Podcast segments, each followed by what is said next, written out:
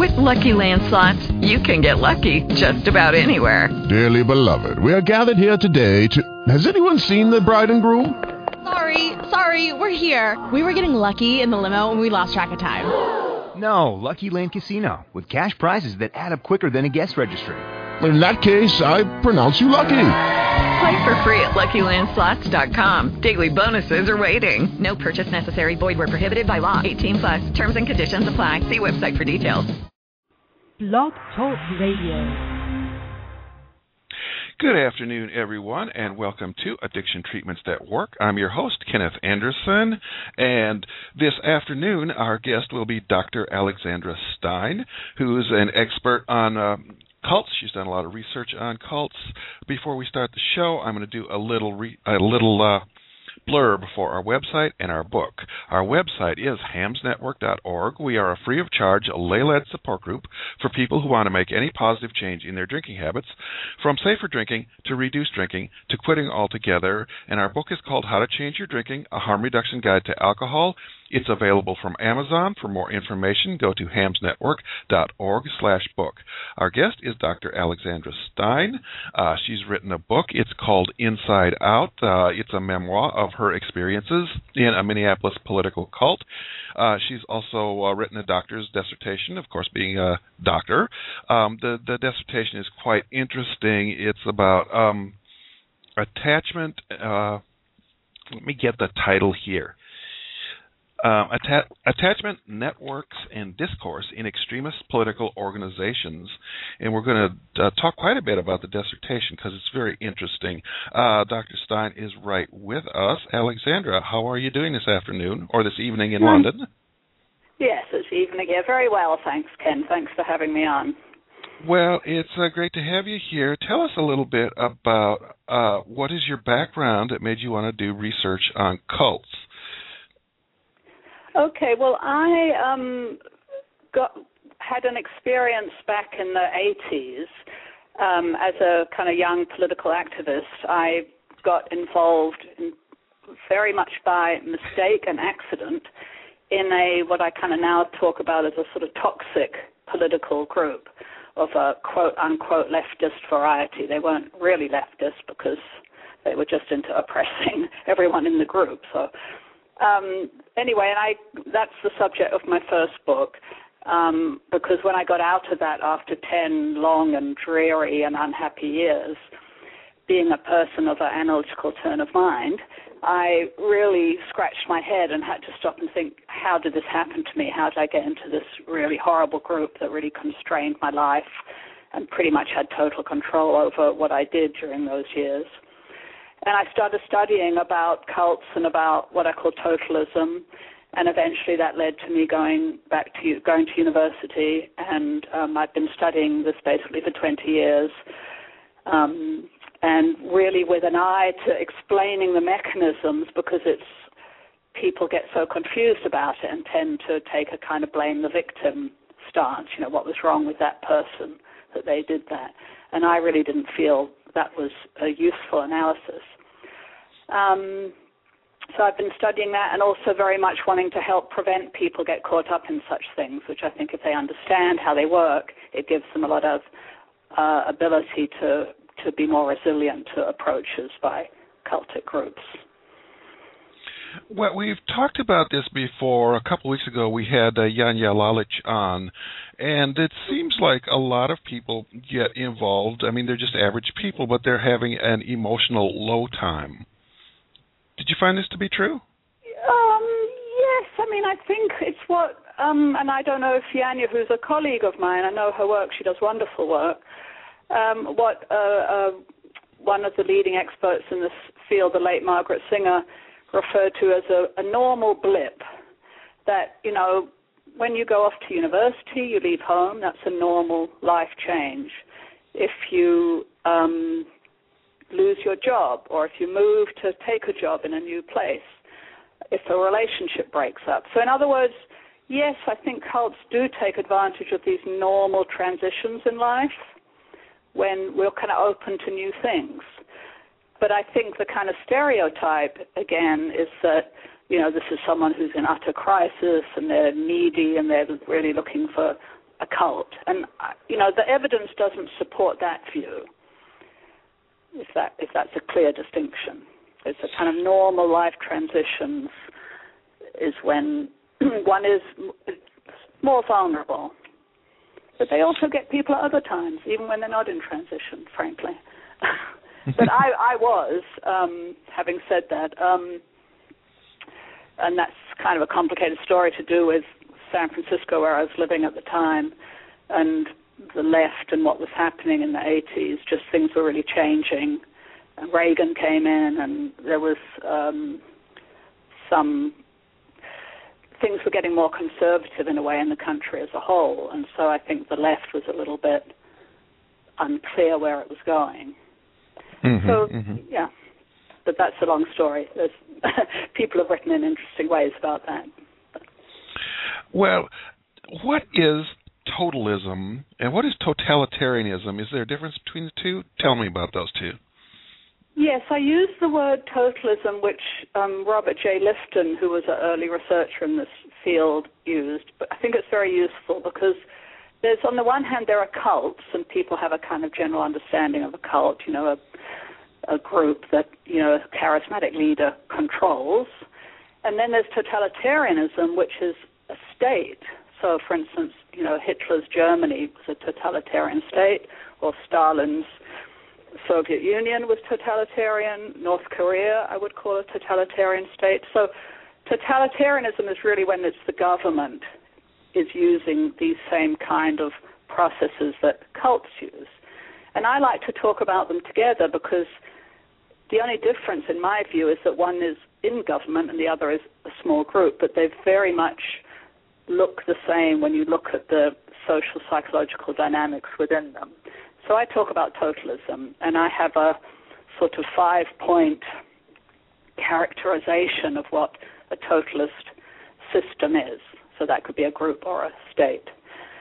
So, number one, and kind of key, is the leader, because these things um, are defined entirely by the leader. And the leader must be charismatic and authoritarian. So they have to have charisma in order to be able to, so to speak, seduce people into doing what they want. And they also are authoritarian. In other words, they're bullies. So you might have someone like Nelson Mandela is charismatic, but he's not a bully. So he doesn't fit. He doesn't. He didn't run a totalist system. He ran something trying to be a democratic system. So the leader is charismatic and authoritarian. The structure is very closed and very steeply hierarchical. So the leader is really sitting on top of this whole organization with total control. So you have to look at, you know, is the structure open or closed? Is it totally controlled? Or is it democratic control? The third point is the um, ideology. And it, these groups have what we call absolute or total ideology. In other words, it's my way or the highway. And that way is the leader's way, right? Mm-hmm. So there's no arguing, there's no discussion. Is this a right way of thinking or a wrong way of thinking. It's this is the way of thinking, and you can think of fundamentalist any kind of fundamentalist group, whether religious or political. You know, this is the word, and we're not going to quibble. So that's an absolute ideology. Um, the fourth point is the process that's used, and that process is brainwashing. So we'll talk about that a bit later. That's where the attachment analysis is useful as to how that control of people's minds takes place. And finally, what I call the results or the outcome is followers who are exploited, controlled, at the service of the leader. So uh, that's quite a long description of those five points, but basically you want to look at the leader, the structure, the ideology, the process, and the results. So that's my definition of what a totalist system is. Okay, I'd like to go back to the first point. Are there groups uh, that uh, totalist groups that survive uh, after the death of the leader? Well, my feeling is that there's three possible routes that a group can go down after the death of a leader. One is um, there can be another leader who can take the place of that leader, who has those same charismatic and authoritarian traits. And they maybe have been groomed by the leader, or maybe they were just there, wait, biding their time. So, an example of that is Scientology.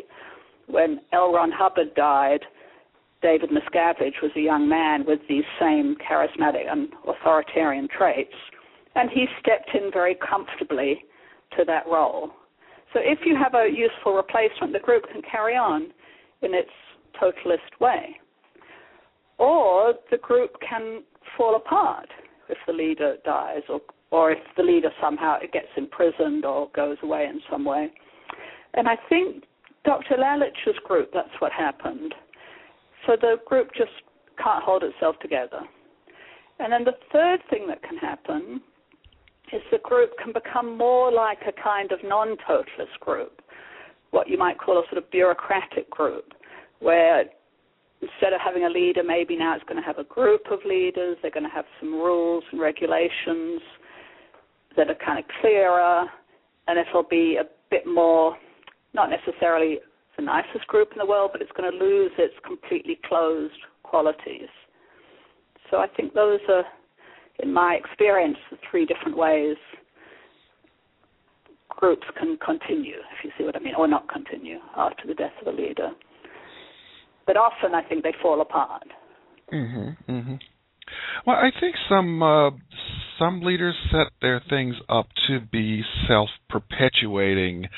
Um, I'm just speculating now on some possibilities. Uh, one would be if we look at Hitler's Germany. If Hitler had been assassinated, would it, everything have just kept going? You know, I don't know. I'm always happy to say I don't know because there's lots of things I don't know, and that's an important part of being non-totalist, frankly, just to be able to say that. um, um, you know, we'll never know that. But did was there enough of a structure? Were there, you know, North Korea is a very interesting example that we're seeing right now. Mm-hmm, mm-hmm. Um, you know, where there were successfully, you know, the two, there's already been two generations of these totalist leaders. Now there's a third. This young guy has just come in. I'm sorry, I don't remember his name.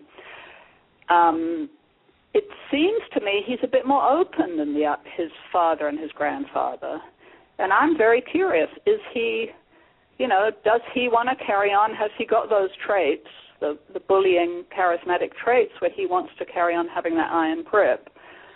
My I've got a kind of instinctive feeling just from some things I'm reading in the papers that he may not. Um, there's silly things like you know they've had Mickey Mouse over there. I mean I'm not a big fan of Mickey Mouse, but there's this kind of slight cultural opening that's happening. So it's dangerous to do that if you're a totalist leader. People might get ideas if you open the system up at all. So you know, we just have to look and see about how these things operate. Well, that's interesting because you mentioned Stalinist Russia, but then when we saw Khrushchev take over, there were some huge changes from the Stalinist ideals. Mm-hmm. Mm-hmm. I mean, I remember Khrushchev always said, "What kind of communism is it that can't give people sausage?" Right, and it did open up the system. I mean, I'm not an expert on that history, but it did open things up, and it opened things up you know, my, for instance, my parents were communists, right? Mm-hmm. And it it it the whole um, what was it the 1956 speech where he I can't quite remember the details. I'm sorry, but you know where this whole generation of communists got to think, well, maybe we shouldn't just follow the party line. Maybe we have to think something different. And that was this kind of again that opening up moment where things shift and things change. So, you know, there were no longer the absolutely terrible purges and the terrible, you know, imprisonments that had gone on during Stalin's time. I'm not saying it became a perfect system, but it changed its character. Mm-hmm. Yeah, there were Um, huge changes. We, uh, we wonder if it's going, what it is now with Putin. He certainly has that, seems to have that nasty combination mhm, the, mhm. char- the charisma and the authoritarianism and a and a movement of young people dangerously who are who are following him. Um, So that's also interesting to look at. Well, I'm going to get off this sidetrack pretty quick, but there's one more thing Okay. I'm going to mention before we do. Uh, are you familiar with a group called Synanon? I am. I am. Yes. Now, and, and it's many. It's many. Um, there are many others similar to it. I mean, I Yeah. think there's one in England called Phoenix, I believe. I don't know if you've heard of that, where I think they did some of those same kinds of things. Um, an very high pressure, high pressure things. What were you going to? That's an interesting one to me because Synanon made. I mean, there's so many spin-offs. I mean, it seems to be really self-perpetuating. Every time one gets shut down, another one Mhm. pops up. So that seems to be like a Mm-hmm. system that was almost self-perpetuating. Well, that's really interesting that you say that. And one of the most fascinating parts of my research, which actually I haven't written up or published, but I one day maybe will, is if you take one of these totalist groups, so let's say the group I studied, the Newman Tendency, which was this leftist political group in New York. Well, it was national, but it was headquartered in New York. You can draw, you can do a kind of genealogical diagram about where did this leader come from. Let me give you another example. Are you familiar with Landmark Forum? No. It's um, are you familiar with EST Yes. back in the 70s? That kind of personal development quote unquote group. That was run by Werner Erhard. You can do again this genealogical kind of ancestral chart. He now I'm going to have to try to remember this. He was a graduate actually of Scientology, and then he and sign anyway you can kind of work these things backwards. A lot of these leaders learned their tricks through another group through some experience that they had with another group. And then if they have these personality traits of charisma and authoritarianism so for instance werner erhard was in scientology well that wouldn't have worked well for him because he's going to come into conflict with the actual leader who at the time was l ron hubbard. So these guys sometimes women, learn their tricks in a group and then they spin off their own thing. And you can trace these back. So he spun off EST, which actually use some of, uses some of the same language as Scientology. They talk about the tech and the tools and similar kinds of things. Then he was done for some crime and he spun off another thing which was Landmark, which he I think sort of runs long distance. Um, and in my group, you could see when Newman had had to do with Lyndon LaRouche and learned a lot from him, who's another crazy political cult leader. Um, and you can tie these things back and back and back in very interesting ways and see all these connections between these guys. So I think there's two ways these things, these leaders learn their tricks. One is from experiences in related groups where they then have conflict because they want to be the boss. So then they spin off their own thing. And I think they also learn in a more deep emotional gut level way their means of operating through their early childhoods is another completely kind of different piece, which is how they become charismatic and authoritarian, is from their own difficult backgrounds. So I and and also so I think there's a lot of this kind of copying that goes on. So if you look in the 70s and 80s, all these groups were like Synanon. You know, they just kind of became, you know, somebody would have either had experience with that or seen it and copied it. Hmm. So I think there is, but they still have to have, you know, not anyone is going to go copy that model. Someone who wants to control other people is going to copy that model, if that makes sense. Mhm. Mhm. So I think that's the kind of self-perpetuating piece is people see, hey, this works. I can control people. And that's why people like you and I have to be active in educating the public because these things are just continuing and continuing and growing and growing. And they're not going to go away until the public becomes very aware of them and able Yeah. to protect themselves. Yeah, we see a lot of the spin-offs of Synanon. Synanon itself was not really a moneymaker; it was more about control. But the spin-offs like Straight Incorporated or WASP Worldwide uh, Association of Specialty Schools, they're huge money makers too. Yeah, they're terrible. Some of those stories, they really are. What and the, the things that they're doing with kids, right? Yeah, we've uh, interviewed uh, survivors of straight on a previous show, and we have another uh, survivor that's going to be t- uh, on an upcoming show, probably in October. That's got a new book yeah. out about straight. That's great. That that's that's really. I'm really glad to hear that you're doing that. It's really important to get that stuff out. Now let's move on to some of the things in your dissertation. Um, you talk about trauma bonding and disorganized attachment, and can you define these for us? Okay. Okay, let me see if I can do this. Usually I do this with diagrams um, on a blackboard or a whiteboard, so I'll try to do that with, with this without. So the way I'm, so the problem I'm trying to answer is how do these leaders get control of people? So, for instance, myself, you know, I was a very intelligent young woman. I was a highly critical thinker. I was very independent. How did I get so controlled?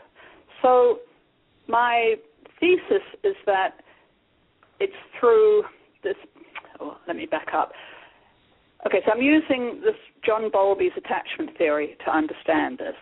So Bowlby was a child psychologist, psychiatrist, um, and he wrote these wonderful, really important books on attachment in the 70s. And he talked about, and this is kind of based on evolutionary theories, um, that as human beings, you know, we have certain instincts. We have to eat when we're hungry. We have to find ways to stay warm when it's cold. We have sex to reproduce. You know, we have these instincts that have been part of reproducing out the species. And he said we also we have another one, which is the instinct to attach to another. And we don't just so babies with their caregivers, if they didn't have this instinct to attach and to stay close to their caregiver, the species wouldn't survive. If a baby wandered off into the savannah, you know, the lions would eat it. So it was important for the survival of the species that there was this attachment instinct that served the purpose of protection. And then he talked about there's a kind of 60% of the population is lucky enough to have what we call secure attachment. And that's when there's a flexible, open, and responsive relationship with the caregiver. So if you think of a kind of happy parent and their child, when the child is stressed or frightened, it goes to the parent, and the parent com- comforts it, and then lets the when the child is comforted, the child can go out again and explore and play, and the ch- parent neither ignores the child nor holds on to the child, but there's this kind of flexible, like a rubber band between them. Does that mm-hmm. make sense? Mm-hmm. So that's what we call secure attachment. And the child, when it is being comforted, is using the parent as what Bowlby called as a safe haven. And when the child goes off to explore, they then check back to see the parents there, but they still can go off and play. And then they're using the parent as what Bowlby called a secure base. So this doesn't always work well, and we can have other forms of attachment. If the parent is rather cold or neglectful or rejecting, the child learns there's not much point seeking the parent for comfort because the parent isn't going to give it to you. So then the child kind of detaches from its need for attachment. It still has that need, but it kind of shuts it down. On the other hand, if there's a parent who's kind of very intermittently there, but not reliably present to the child, the child gets very clingy, which is useful because it can, when the parent's there, it's there, ready, waiting for that attachment. So those are two other forms. One's the first one's called avoidant attachment, and the second one's called preoccupied attachment.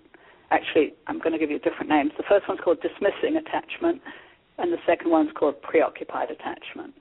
And we can kind of think of, and this carries on in adulthood, and we can maybe think of people we know who are clingy or who are a bit distant or who are just secure.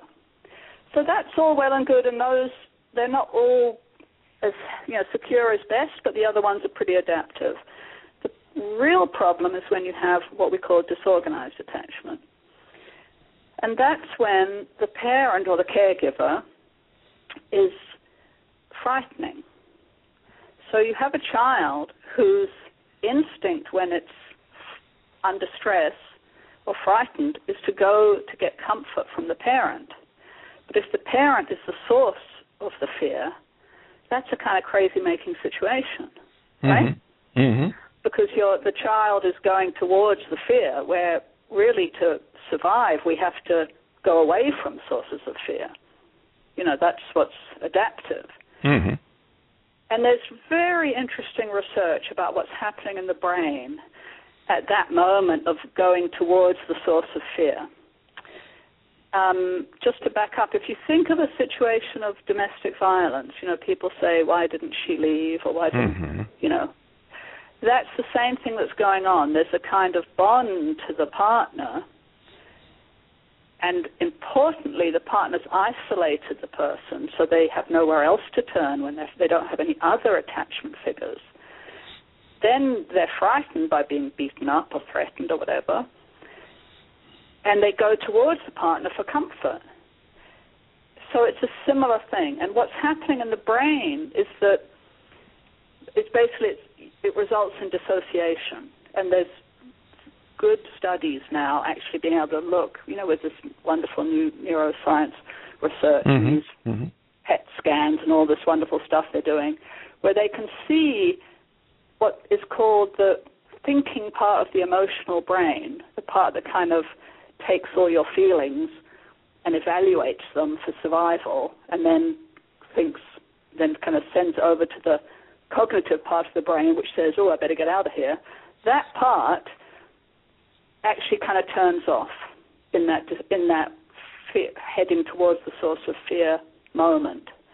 So you're literally sort of disabling the brain, and that's really what dissociation is: is your left cognitive, verbal, logical, word using part of your brain is no longer talking to your emotional, sensory, I'm frightened or I feel good or, you know, evaluating feelings part of your brain.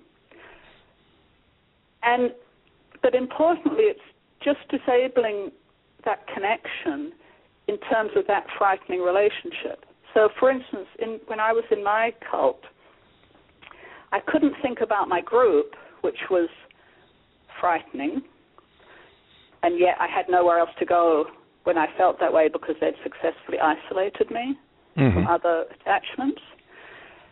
But I could go to my job as a computer programmer, which I was then, and I could think perfectly well and logically. It wasn't like my whole self had become stupid. It was in relation to that relationship I had dissociation. Mm-hmm. I think this is what's hard for the public to understand because it's quite a specific and subtle piece that's being disabled. Um, um, I haven't mentioned really what's key in all of this, and this is sort of the major thing that I would want people to know as the warning, the key warning sign of what I call a dangerous relationship, whether it's a cult, an individual, a state, whatever. Is that relationship trying to, is that person trying to isolate you?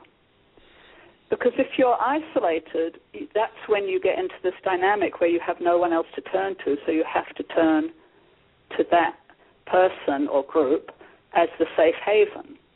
But mm-hmm. if you have, if you're involved in a group, but you still have your old friends, you're still connected to your family, and you're involved in this group, and maybe you like or you don't like the group, maybe you stay in it or you leave, all that's okay you have a place to go to say to talk about the relationship with the group, right? Or Mhm. if you're in a personal relationship, you know, I've got this new boyfriend, he's really annoying me. I can go and you know, talk to my friends and my family about it and I can have a whole process of thinking and evaluating is this a useful relationship for me? But if I'm isolated, which is what these dangerous relationships do. It's the key, absolute number one key thing they do. Then I have nowhere to turn. And then I have to move towards the source of fear when that person frightens me, and then I'm dissociated, and then they can tell me what to do. So I think it's a terribly important piece. And you'll see in these groups, they all are isolating. So, for instance, in my group, you know, I mean, I remember writing a letter early on. I remember I was writing a letter to an old friend, and I was told, "Why are you writing? Who are you writing to?" Well, I'm writing to my friend, old friend in San Francisco. Well, what purpose does that serve? How is that helping? And so, you know, just that's a little tiny example, but they'll put down any previous relationships, and there's a variety of ways in which they isolate people, a great variety of ways. Some places more or less imprison you, like some of these kids, like straight and so forth. Some some places it's more subtle. You know, that person's holding back your development. And you'll see the isolation in the structure and in the ideology.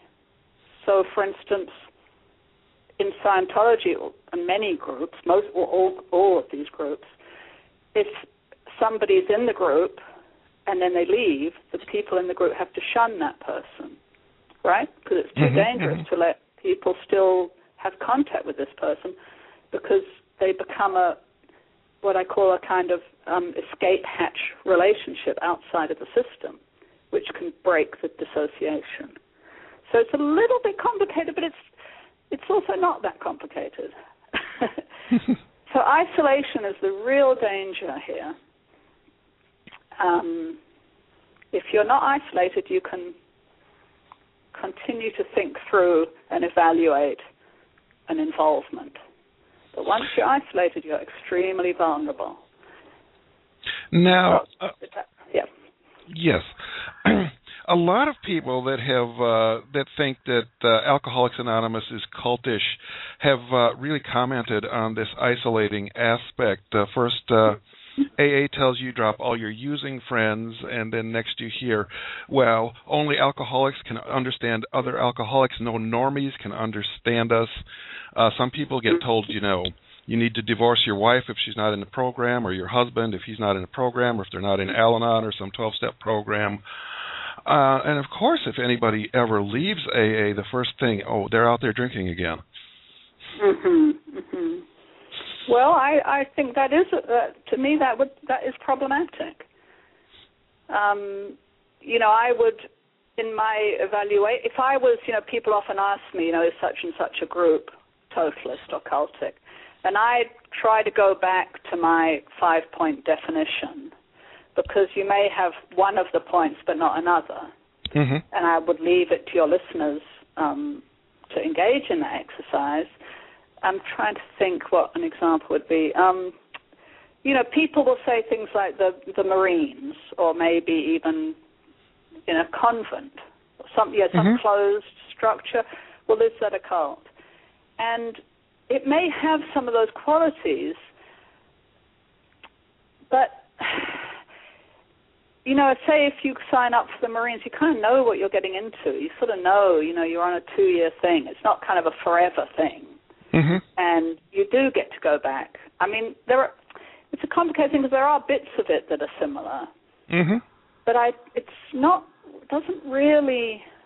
You know, in the Marines, is there really a kind of charismatic authoritarian leader that's running the whole show? No, there's these drill sergeants that bully you. There's something different about it. Um, yeah. Well, in you know in the modern day system um, with convents that you mentioned, well, it takes yeah. many it takes many many years to become a nun, and uh, you know while you're going through that process, you can leave at any time.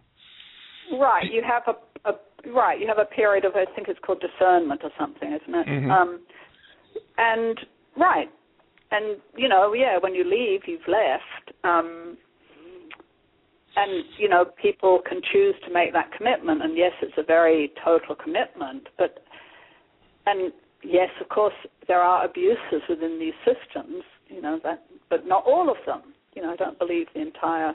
You know, people will say to me, well, "Isn't the Catholic Church a cult?" Well, actually, I think bits of it are, like Opus Dei. We kind of know has all these features, but the whole thing, no. You know, like any large organization, there are problems, but is the whole system this kind of integrated thing that's performing brainwashing on everyone? I really don't think so.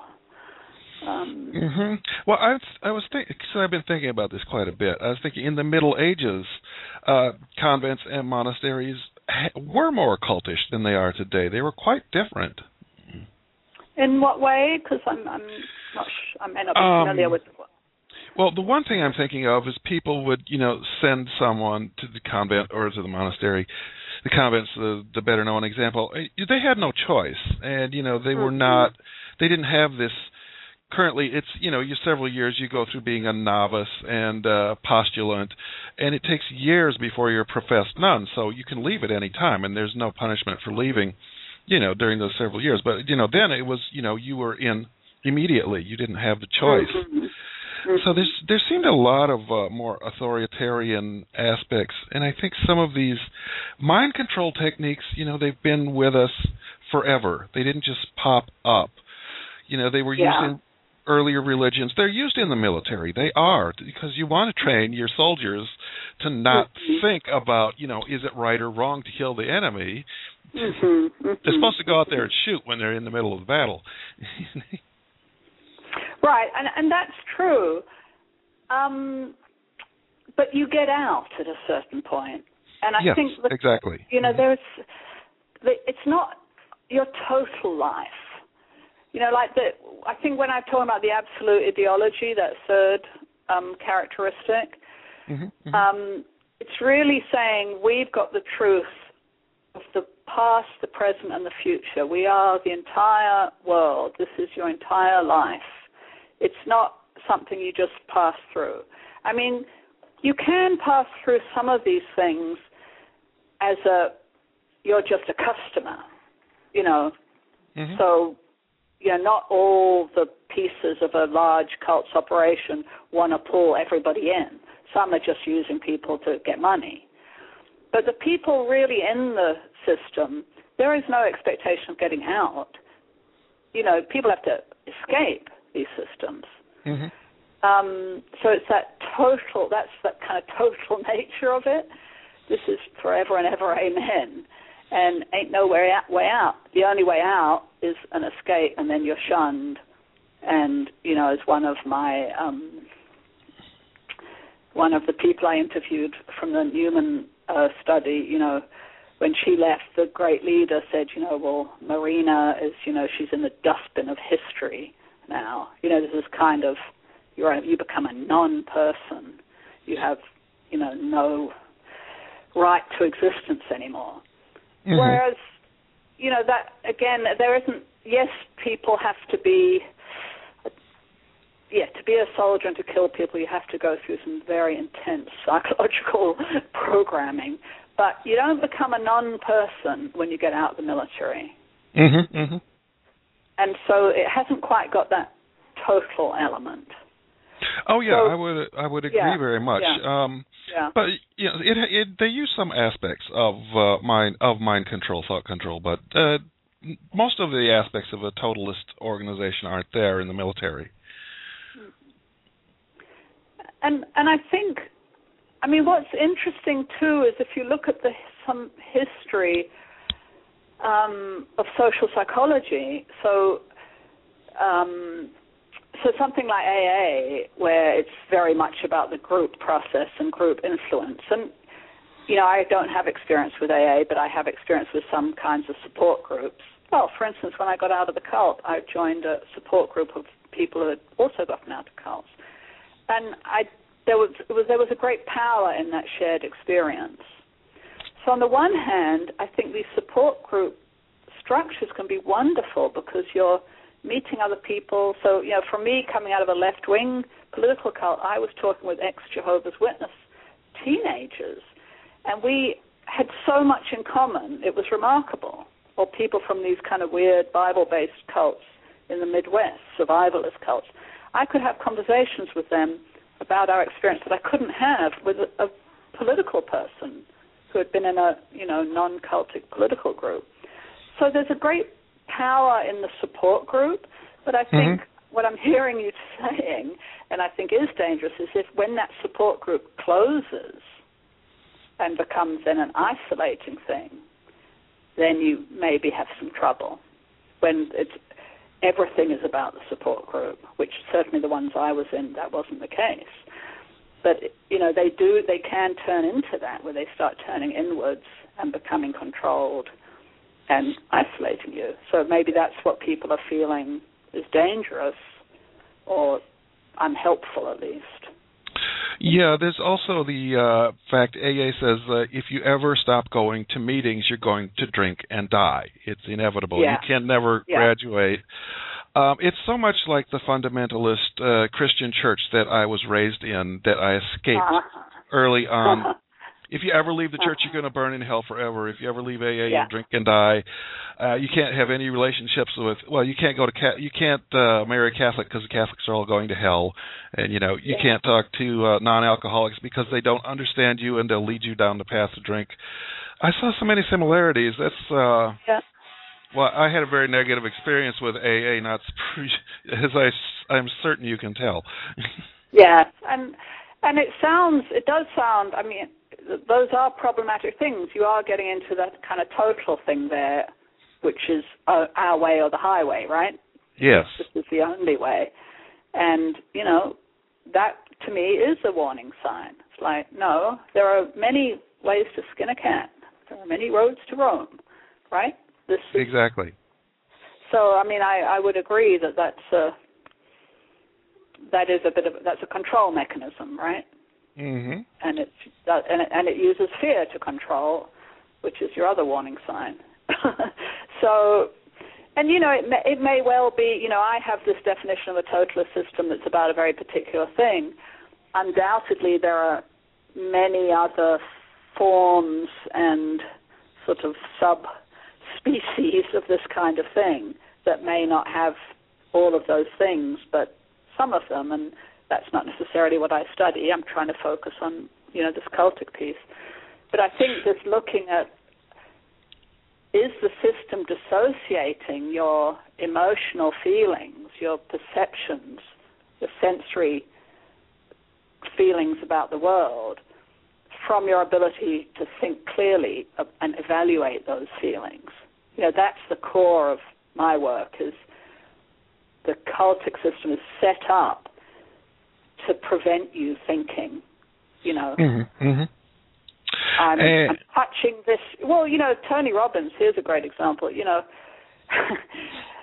I'm I'm going to walk on these hot coals. They're not going to burn my feet. And granted, you know, some people can walk quickly enough on the hot coals. They don't burn their feet. But you know, 20 people did burn their feet the other day.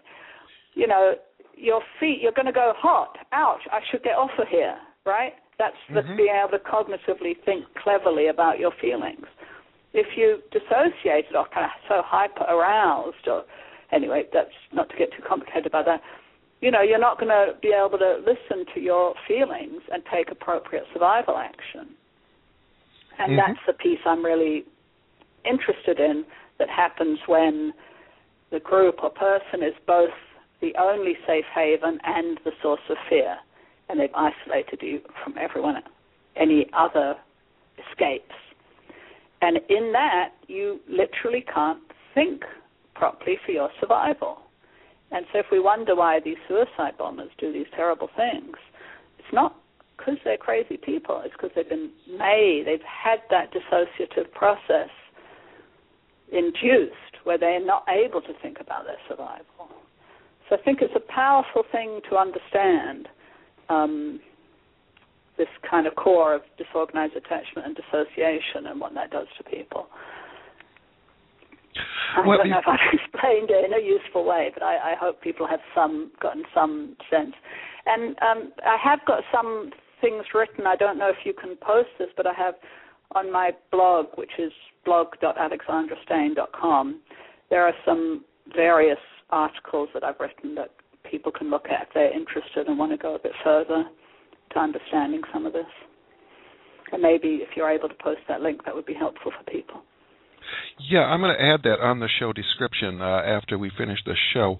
Um, before we leave this uh, topic entirely, um, I, I want to say, you know, I have colleagues who are members of AA, um, especially because I work in harm reduction, and some of uh, my colleagues in Needle Exchange, some of my mentors are members of Narcotics Anonymous or Alcoholics Anonymous, and you know, so I there are people that manage to remain very sane and open to multiple points of view in mm-hmm. In Alcoholics Anonymous. I mean, although they're members, uh, but you know, other people I know really do take on this. There's only one way. You can't do anything else, or you're going to die, and they become total zealots.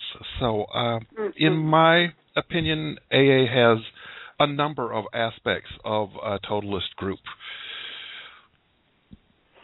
Well, maybe they're not doing it well enough if some people are managing to keep a balanced view because in a in my sort of definition of a cult, it you would be put under a lot of pressure if you maintained that balanced view. That's not going to go down well.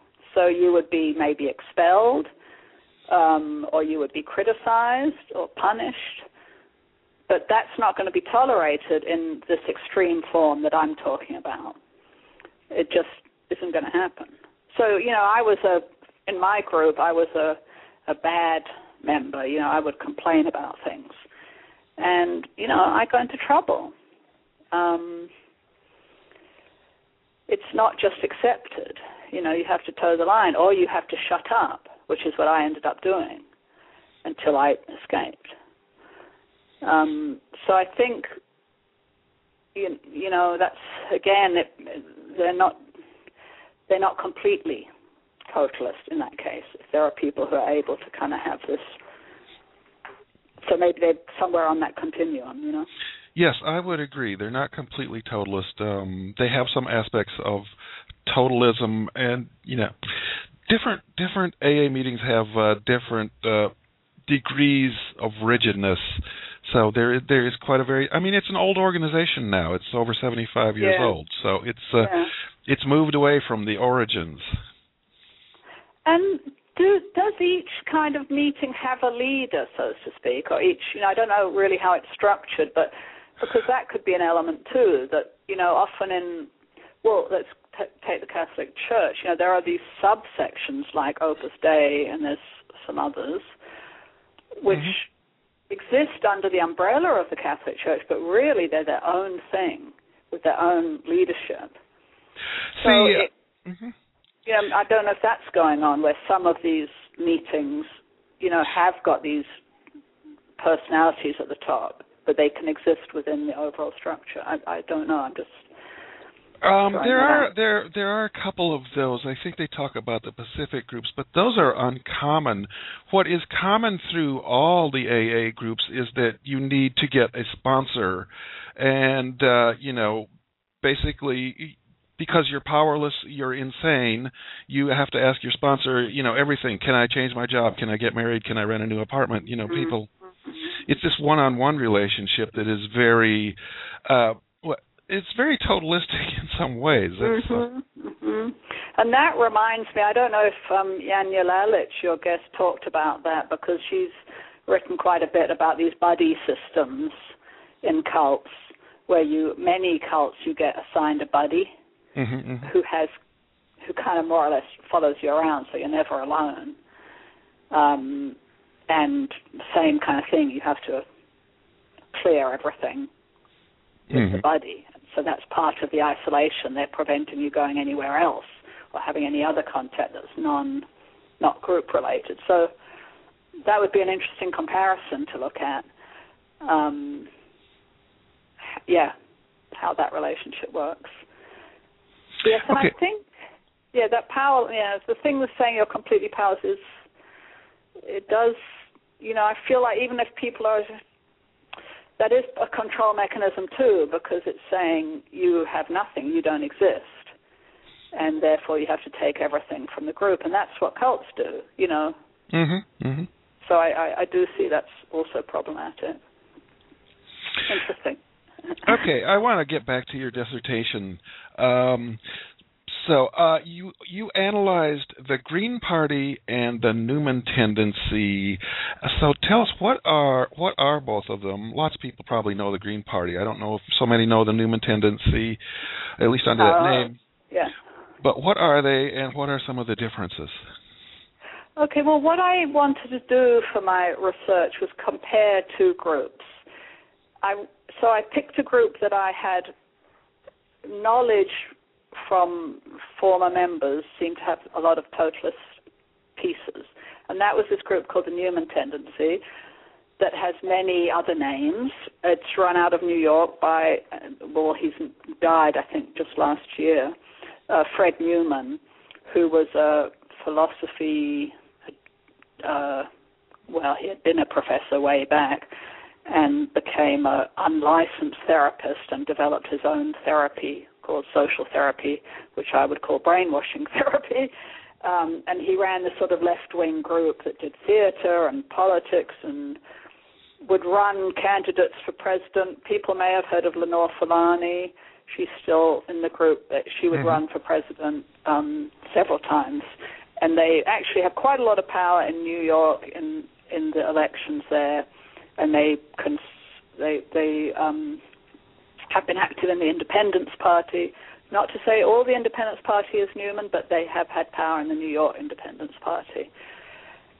So they were this interesting group that I, there were many reports of people coming out of that group going, ah, they're a cult.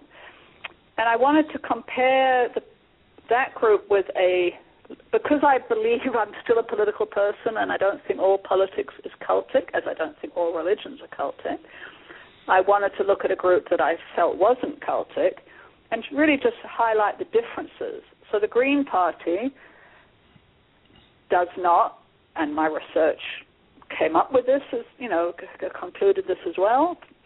You know, doesn't isn't cultic. It may have problems, but it's a pretty open democratic form of organization. So I w- basically looked down those five points that I, you know, how, what was the leadership like? And indeed, in the Newman tendency, there was this charismatic authorita- authoritarian guy, Fred. In the Green Party, there wasn't really a single leader you could point to. In fact, when they wanted to run Nader for president, he wasn't even a member of the Green Party. So, and they, so there were differences in leadership the structures were completely different. The Newman tendency was closed. The Green Party is very open. People come and go. They commit as much or as little time as they want. In the Newmans, you commit your whole life once you're kind of in, in it all the way. The ideology, Fred Newman is famous for saying things about how, you know, the I can't remember what they called it now, but you know, social therapy and this his way of thinking is the total answer to everything that ever has been and ever will be. And the Greens, you know, have all different strands of thinking coming and going. Um, in the Newman tendency, they would have these really intense, coercive, quote, therapy sessions where they would just beat people down and, you know, until they kind of submitted and then you know, work them all hours of the day and night, exhaust them, isolate them again from all their prior connections. In the Green Party, there was none of that. People kept all their social connections, you know, while they were in the Green Party and after they left. They, you know, there was none of this shunning. There was none of this. You can't talk to your family. They just. It didn't really affect their social lives, other than maybe they picked up some friends you know, not necessarily while they were active in it. Um, and there just weren't any signs of coercion in the Green Party. And in the Newman Party, people were very exploited, point five on my five point definition. You know, Fred Newman slept with a bunch of the women. Um, he had what was called the harem, his kind of little coterie of women that was a leadership. People he got tons of money, people's inheritances, people's wages, it all went up the chain up to Fred. Um, there were stories of that I heard firsthand of people being forced to have abortions because he didn't want people wasting their time with their children. Um, one woman was told to put her kid in, fo- in foster care. You know, just really exploitative, controlling kinds of behavior. In the Greens, you just don't see anything like that. It just doesn't exist. Mm-hmm. I mean, mm-hmm. people might be annoyed with each other in the Greens. You know, I disagree with you on what you think about whatever. You know, there's some fights and there's you know so and so's what you know. There's the normal kinds of human interactions, but it's very much just what you would see anywhere. Um, so I kind of wanted to look at that just to highlight that there are these very particular behaviors that we see in this one organization, and you don't see them in a non coercive organization. And so, if you want to join an organization, you can look at these elements and make an evaluation. So, don't just get sucked into one, but know that there are some that have more or less healthy dynamics and some that don't. And we need to have some methods by which we can evaluate those. You know, are they open? Are they secretive? And you know, another thing cults do is they're very secretive and deceptive. Mm-hmm. Um, I don't think the Green Party could keep a secret if it tried. um, so I don't know if that's kind of what you were trying to get at. yeah. Uh, yes. And um, what were some of the research tools you used? You used the adult attachment interview, the group attachment interview. Um, what are they, and what kind of results did they give you? Yeah, that's a very interesting thing. I actually, in attachment theory um, and attachment research, um, there's a very interesting research tool called the adult attachment interview because if you go back to what I was talking about, those different styles of attachment secure, dismissing, preoccupied, and disorganized this instrument has been shown that by getting people to talk about their early attachment experiences, you can, so to speak, categorize them as to what their attachment status is by the way they talk. And it's not so much in a funny way what they say. It's not saying, oh, you know, my mother hated me or loved me or whatever. It's in a way how they say it because it's how their brain has stored the memories and it's in a way to do with that dissociation that I was talking about. So people who had these frightening early childhood relationships, unless they've resolved that and really worked it through in later good relationships, they the way they speak will reflect that dissociation. So you can, if you're asking, mm, describe a time. Well, I'm not going to give an example of the interview, but you're talking about in the interview about maybe a traumatic time. That person will go right back, kind of like a post-traumatic stress flashback in a way, is what it is. They'll go right back to that moment, and they won't be able to talk in a what we call a coherent narrative. They might just pause, go, oh, or look funny or say or start talking in the present tense about things that happened 30 years prior. So it's kind of like they're being thrown right back to that moment, or they can't think about it at all, so they just stop talking. So there's all these interesting what things that show up in the way they speak about it that you go, ha, huh, there's an unresolved trauma there. Therefore, that was disorganization and dissociation. So I took that interview that's about kind of one's relationship to one's attachment figures and I changed it and I made something new and different called the group attachment interview, where I got people to talk about their relationship to their group. So I had the Newman, well, former members of the Newman uh, tendency tell, you know, in the structure of this interview, tell me about their relationship to the group, and I did the same with former members of the Green Party. To be clear, I use former members in my research because you can't get current members of cults to talk to you. Well, it's very difficult. I tried, but they're told not to talk to you. That's part of the isolation. Mm-hmm. But this interview, it doesn't matter if they're former or current because it's based on your memory. It's really how your memory was stored about that experience. So, sure enough, with my Newman tendency people, first of all, they had these stories of kind of trauma.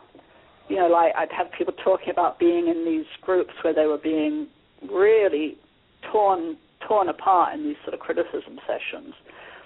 Um, or well that we'll just use that as an example. And they would you could see this happening where they couldn't have a coherent narrative. They would just talk in or or they would talk about times where they were like sleep deprived and on the road doing this electioneering and they were hungry and tired and I had a couple people talking about those times, really traumatized and they would go back and talk in the present tense, even though they'd been doing that. So they would say, I am I am standing in the parking lot. I am I have I'm talking to people and their ice cream is melting and they don't want to talk to me this woman is talking about something that happened 25 years ago, but she's back in that moment.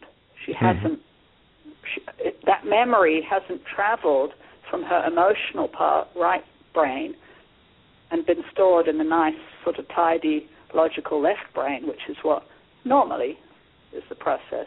She's still dissociated about that experience.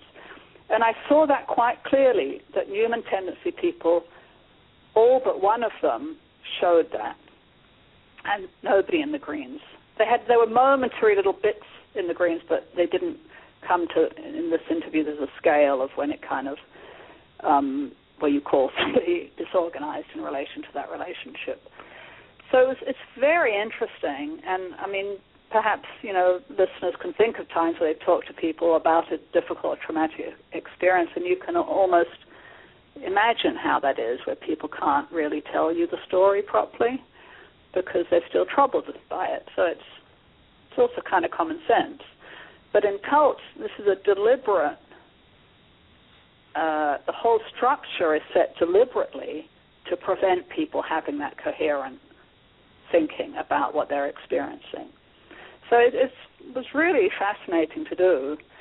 Um, and to have these conversations. And I'm very grateful to my interviewees for it's, it's you know, some for some of them it's a difficult thing to talk back. But on the other hand, they, when they did talk about it, I think people felt relieved because they had told the story a little bit more. And in telling the story, you actually start to reassociate those bits of the brain. And you know, mostly people don't tell these trauma stories, right? They keep them mm-hmm. and they feel mm-hmm. ashamed and stigmatized. So I think there is also, if one's a sensitive interviewer, um, people can feel they get some benefit from from telling the story to someone who's who's compassionate and understanding. So it was a, a very rewarding and, and interesting experience to do that that piece of work. Well, that's probably uh, an important way to overcome these experiences is uh, re- retelling them. It is the way. in fact, um, because of its, but it's retelling them in a safe environment. That's mm-hmm, the key, mm-hmm. mm-hmm. and that's where you know a good therapist or a good friend um, or a good family member, you know, who's not going to be judgmental or whatever, and who can be empathetic. I think that's what's key is to you, and you're really then, in a way, modeling a secure attachment and you're able because part of what a secure attachment does, say with well even with adults, is when we have a secure other person close to us, you know, if you're upset, you go to your good friend and they help calm you down, right? Mm-hmm. Or if you're um, very low, they might say, "Oh, come on, let's go for a walk." They might perk you up. You know, they help you regulate yourself. Mm-hmm. Mm-hmm. And that's what a secure attachment does, is a kind of positive way of helping one reg- self-regulate with, with other people.